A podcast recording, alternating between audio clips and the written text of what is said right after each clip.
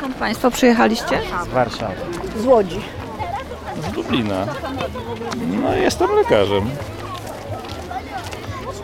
Także tutaj jestem czysto hobbystyczny, nie, nie zawodowo.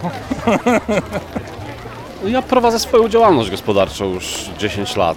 Mamy taki sentyment do munduru. No i jak ja w moim przypadku nie byłem w wojsku, no to muszę jakoś odreagować to. Jestem już na emeryturze.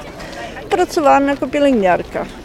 Mój dziadek był w Armii Krajowej, więziony po wojnie. W mojej rodzinie właśnie nikt nie brał udziału w partyzance. Dziadek jedynie tylko, że 39 no to walczył w twierdzy Modlin.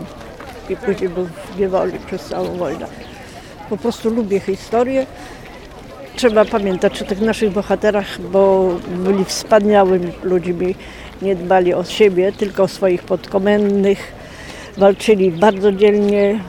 No niestety poległo bardzo dużo. I w czasie wojny, no i niestety po wojnie, ale to już bardzo przykra historia.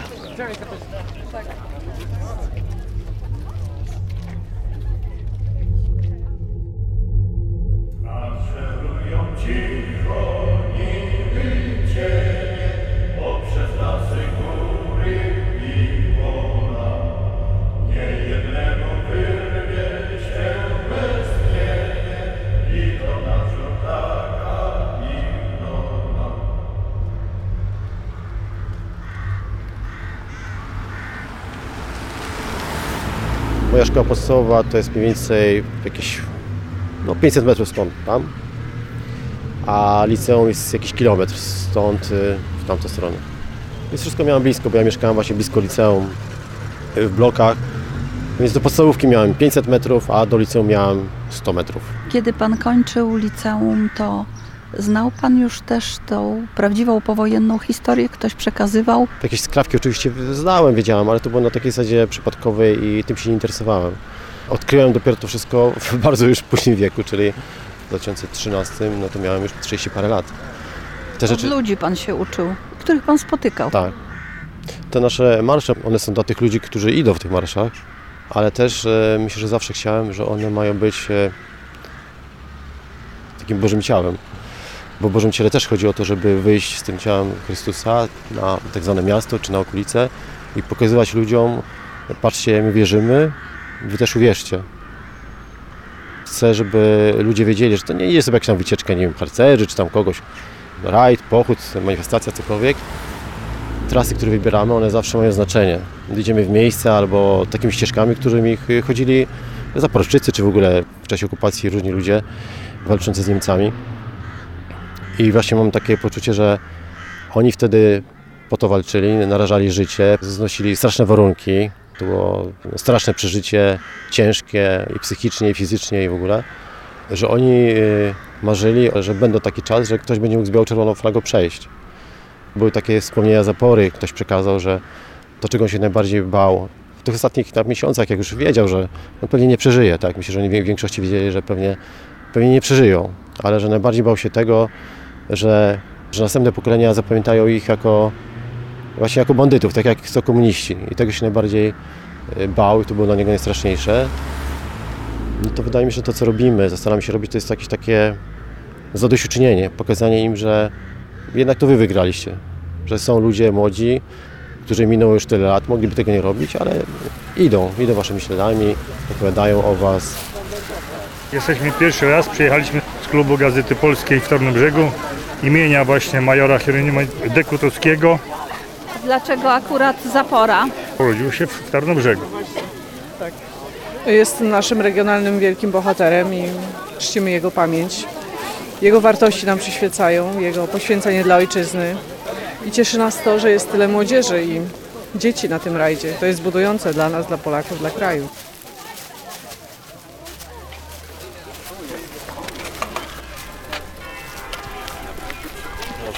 Co tam jest? Bajka? Tak? Bajka, tak, bo troszkę nam się nudzi jeszcze, jeszcze młoda jest. Ile masz Turciu lat?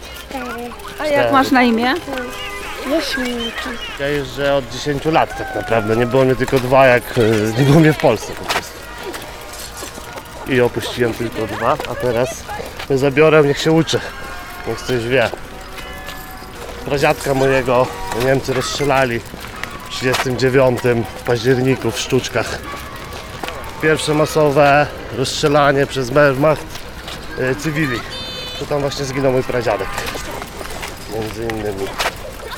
Papa Jaśmina, do zobaczenia na trasie.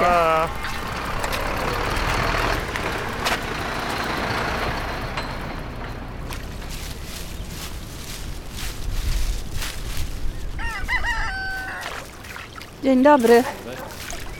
Właśnie kretowiska trochę rozgarniam. Będę kosić y, kosiarką, jak trawa urośnie, to będą mi przeszkadzać, więc je rozgarnuję. Tu była placówka AK za okupacji niemieckiej. Tylko to była placówka taka stacjonarna. I szefem był właśnie pan król, czyli pewnie dziadek. Mój dziadek. Były te stacjonarne placówki AK, między innymi właśnie na Zalesiu, ale były też oddziały lotne. Na przykład lotnym oddziałem, który gdzieś tutaj też bywał, to był oddział Rysia. No. O Rysiu I Rysiu słyszałam tak od mamy, od taty pani, to pani, słyszałam. pani słyszała? Co? Szczególnie tutaj u sąsiadów Tomasików tu stacjonowali. Moja mama Wrześniewska była. Ona 47 rok jest, 46. To tam 51 jeszcze była mała dziewczynka, to pamięta, że no to czasami się chłopy ze wsi zbierali, dzieci podsłuchiwały i tak właśnie tam, tam padało coś o Rysiu, że o Rysiu rozmawiali, tak by dyskutowali, tak, że ciągle jeszcze ta sprawa była żywa. Chociaż wtedy już Ryś nie żył, no bo to już było po egzekucji, nie? Ale pewnie wspominali jeszcze te wydarzenia no sprzed wtedy paru lat jeszcze, że no tutaj oddziały pewnie się chowały, tak, przed komunistami. Tak, tutaj Ryś z tymi swoimi oddziałami się pojawiał. W lesie okolicznym stacjonowali, a tutaj przychodzili na wieś też do, jedzenie, czy w ogóle po jedzenie, dowiedzieć się. tak, tak. Także tutaj Zalesie to było takie ich wsparcie, taka baza.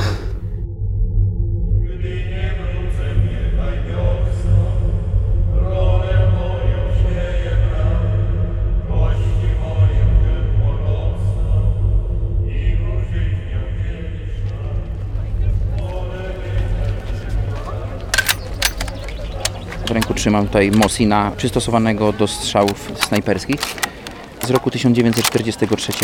Strzela. Y, Strzela. Też fajny egzemplarz SWT-40. To jest broń też używana przez y, Armię Sowiecką, natomiast wojsko polskie po 1945 roku nie miało swojej broni i wykorzystywali właśnie taką broń sowiecką. Mamy też tutaj broń automatyczną PPS z roku 1951. Broń taka, która jest pozbawiona cech użytkowych, nie strzeli. Mamy też takie repliki broni, y, które wykorzystujemy w rekonstrukcjach historycznych. Niektóre w ogóle egzemplarze są już praktycznie nie do osiągnięcia i posiłkujemy się na przykład no, takimi replikami. Tutaj mamy MP40, przypomina tylko i wyłącznie broń. To jest mój ósmy rajd. Jestem w grupie organizatorów, grupa historyczna Zgrupowanie Radosław z Warszawy. A mamy bardzo dużo sztandarów, które zostały nam przekazane przez zgrupowania powstańcze, przez ich przedstawicieli jeszcze żyjących. Te sztandary można zobaczyć w stworzonym przez nas Muzeum Pamięci Powstania Warszawskiego, które znajduje się w reducie dawnego Banku Polskiego na ulicy Daniłowiczowskiej w Warszawie. Dzisiaj pan jest z bratem, którego pan ściągnął Dzisiaj z jest- Estonii. Dzisiaj jestem jak co roku z moimi kolegami z zgrupowania Radosław z Warszawy, a brat miał możliwość dołączyć. Przyjechał z Estonii razem z moim em, kolegą Wiesławem z Motycza, który też na rajdach jest odkąd pamiętam. Na początku był jedyną osobą, która uczestniczyła na rajdzie pieszym, mając e, przy sobie rower. A w tej chwili widzę, że jest takim trendseterem, który spowodował, że tych rowerów dzisiaj jest chyba, z, nie wiem, z 15. No. O ile nie miałem możliwości w latach wcześniejszych wziąć udziału, to w tym roku pojawiła się taka szansa, więc jestem. W koszulce wilcze tropy. Tak, tak. Koszulka również jest właśnie taka symboliczna, zresztą od brata prezent, także tworzymy już taki team rodzinny. Staram się te wszystkie wartości również przekazać swoim dwóm synom, którzy mieszkają poza granicami Polski. Mieliśmy w rodzinie osobę, która była związana z majorem Zaporą i była e, członkiem jego zgrupowania. Ta osoba zginęła, została rozstrzelana. To był Ryś nie ma chyba drugiego takiego rajdu, gdzie tyle by powiewało biało-czerwonych flag.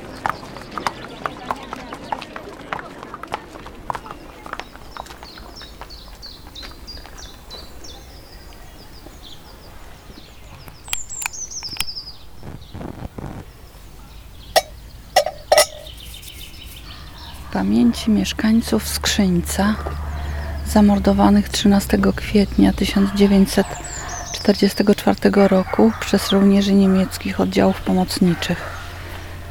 Jan Marynowski, lat 40, Felix Rogowski, lat 34, Aleksander Siek, lat 22, Marian Szklarski, lat 22, Stanisław Zioło, lat 46.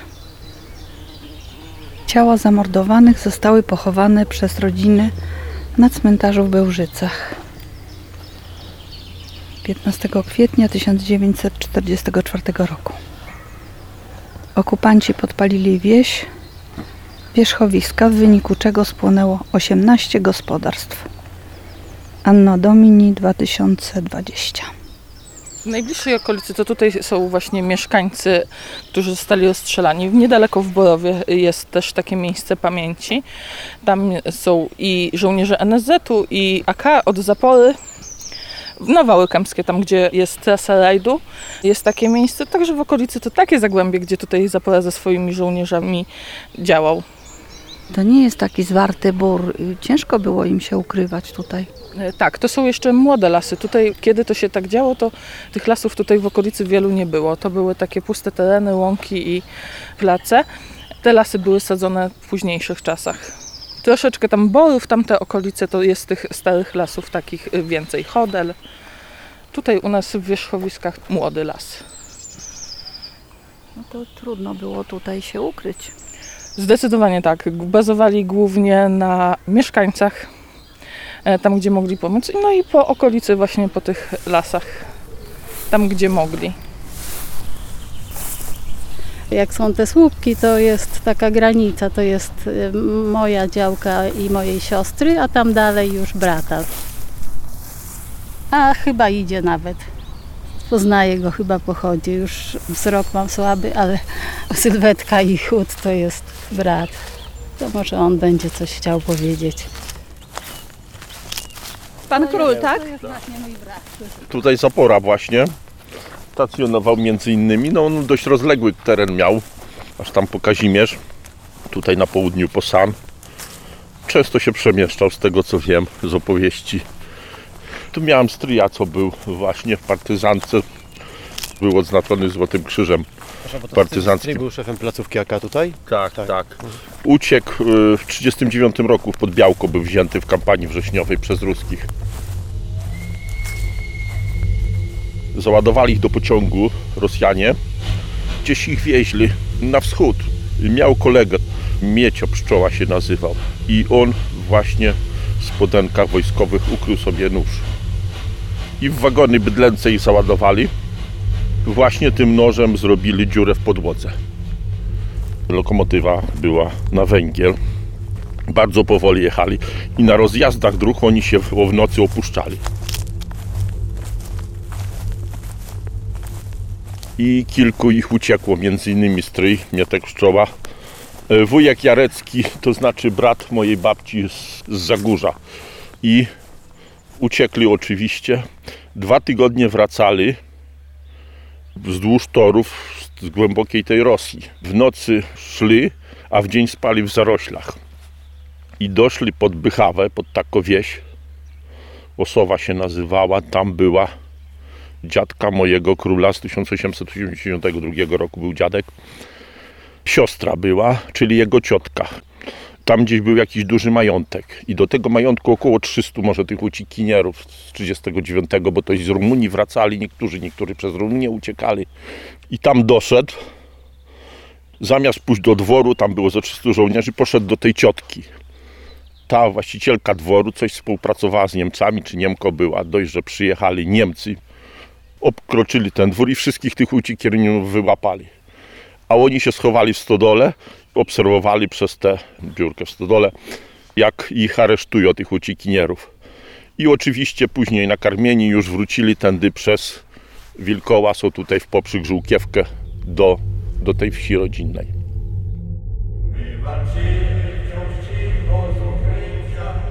Ze wszystkimi, co zdradzali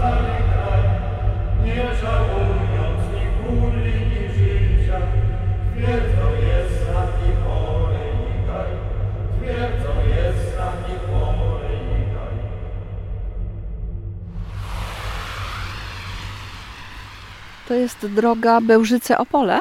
Tak, przez Chodel do Opola. Mhm.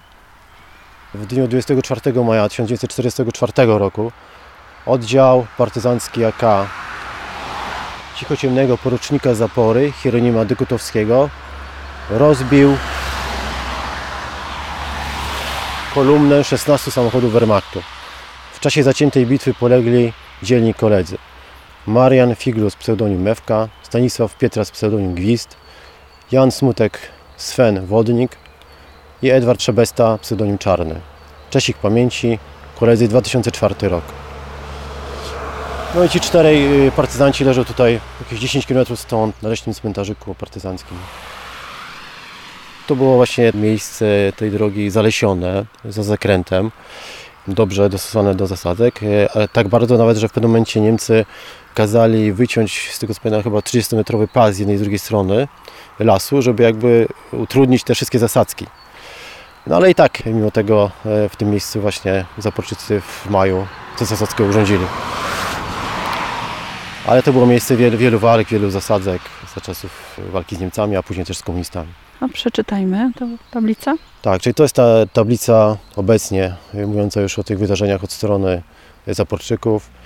W tym miejscu w dniu 24 września 1946 roku oddziały kapitana Stanisława Łukasika Rysia i porucznika Tadeusza Skrańskiego Jadzinka ze zgrupowania WIN majora Hieronima Dygutowskiego Zapory dowodzone przez kapitana Aleksandra Głowackiego Wisłę stoczyły zwycięską walkę z grupą operacyjną KBW MO-UB. Pamiątkową tablicę ufundowało Stowarzyszenie Społeczno-Kombatanckie Zrzeszenie Wolność i Niezawisłość Zarząd Główny w Lublinie 14 września 2014 roku odnowiła gmina Bełżyce w 2019.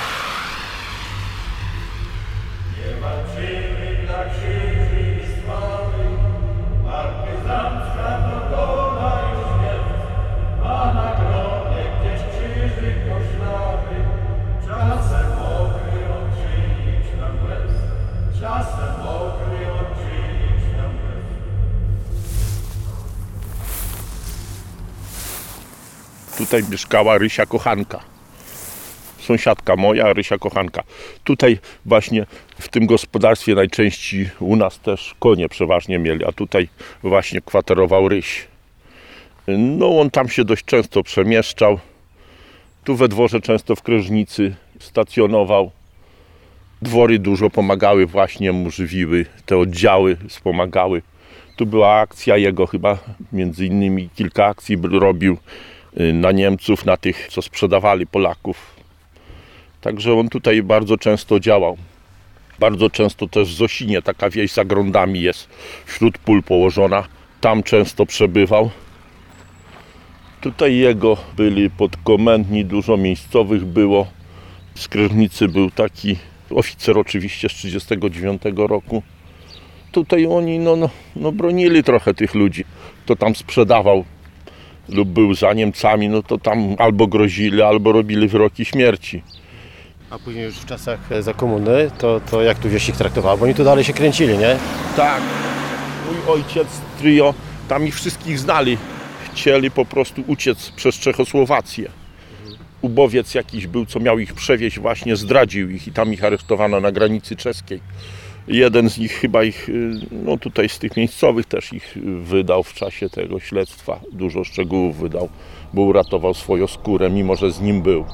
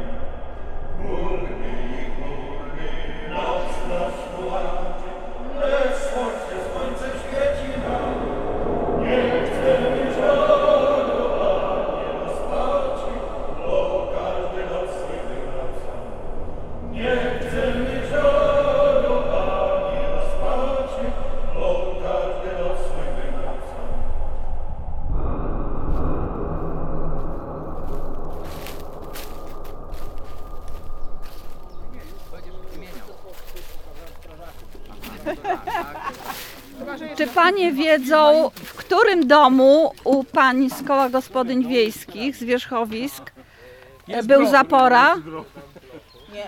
Nie wiecie? Nie. Ta pani należy do waszego koła. Nie podzieliła się z nami tą informacją. Pani Nowakowskiej tata kupił konia od zapory, jak był ranny koń. Rodzice mojej mamy, czyli Nowakowskiej, to nazywali się Całkowie. I dziadek mógł kupić właśnie konia od zapory. Choć miałam mało lat, ale bym go zobaczyła, to bym go poznała. Tak. Ale Kiedy tak. się pani e, dowiedziała o tym, że to był jeden z ważniejszych dowódców na tym On terenie? się przedstawił. Przedstawił. Czyli w rodzinie mówiło się cały czas, Tak, on że był u was zapora. Tak, tak. Drugie mieszkanie od nas stacjonowały, koń zakulał. Przyszedł, prosił na litość, żeby ojciec kupił tego konia. Ktoś tam powiedział, że ojciec handluje przetakami, garkami, tam krzesła te składane. No i przyszedł i prosił na litość, żeby kupić tego konia. Ojciec mówi, nie kupię, no bo ja kupię, wyleczę tego konia, bo tam z kopytem coś miał. I przyjdzie gospodarz i mi zabierze tego konia. Niech się pan nie martwi, to jest nasz koń, to jest zapłacony koń. Niech się pan nie martwi. Drugi ten partyzant przyprowadził tego konia na podwórek. No i ojciec zapłacił za tego konia. Konia kupił od zapory. Rozmawia normalnie tak, jak jakby się z ojcem znał. Fajny taki, podziękował za obiad i mówi tak, że już się wyprowadzają, że już jadą dalej. Pani wtedy ile miała lat? A musi już dziewięć miałam, albo osiem, I albo dziewięć. pamięta pani tego konia? Tak, oj, jakbym go zobaczyła, bo dziś to mi powiedziała, że to ten jest. Tak. Był bardzo dobry ten koń, łaskawy taki, spokojny. Starszy pan, co taki znachór, był weterynarzem. Okładał mu dziechciem tę nogę. Jaki był spokojny ten koń, jaki był dobry ten koń. Zapora tutaj właśnie w lipcu w ogóle rozwiązał oddział na rozkaz też no, władz Armii Krajowej. Mieli skować broń i czekać na dalsze rozkazy, bo do końca nie wiadomo co będzie dalej. No, zakładano, że być może po prostu za chwilę wyjdą, stworzą oddział i pójdą jako już wojsko polskie na Berlin z sojusznikiem, tak? Myślano, że może tak to coś skończyć. Ale potem za chwilę się okazało, że, że to nie będzie takie proste, że to wszystko jest inaczej. Kolejnym epizodem to było to znowu e, wezwanie ze strony dowództwa Armii Krajowej w połowie sierpnia. Kazano wszystkim oddziałom znowu się zebrać, pobrać znowu broń i iść na pomoc powstańczej Warszawie. Wszyscy starali się to wykonać, czy prawie wszyscy, ale wtedy już zaczynało się pokazywać, z kim mamy do czynienia, że Rosjanie nie dość, że nie są naszymi sojusznikami, ale takimi wrogami jak byli, którzy włapują oddziały, zatrzymują oddziały, e, mordują oficerów, no, zwykłych żołnierzy w najlepszym razie na siłę wcielają do, do Arimberlinga, opornych e, wysyłają na, na Syberię. Żołnierze zaczęli o tym wiedzieć, Zapora też o tym wiedział. No i pytanie było, co robić dalej, czy wrócić gdzieś powiedzmy do domu i czekać na to, aż przyjdą e, ubecy czy NKWD i ich wygarnie i gdzieś tam po cichu zamorduje. Już wiedzieli, co się dzieje, więc no niestety to były takie dylematy i to, to nie była taka sytuacja, że to był wybór tak naprawdę, że a to jeszcze sobie powalczę. Oni wszyscy marzyli o tym, żeby już zakończyć. Myśleli, że wreszcie to już jest koniec wojny. Pięknie.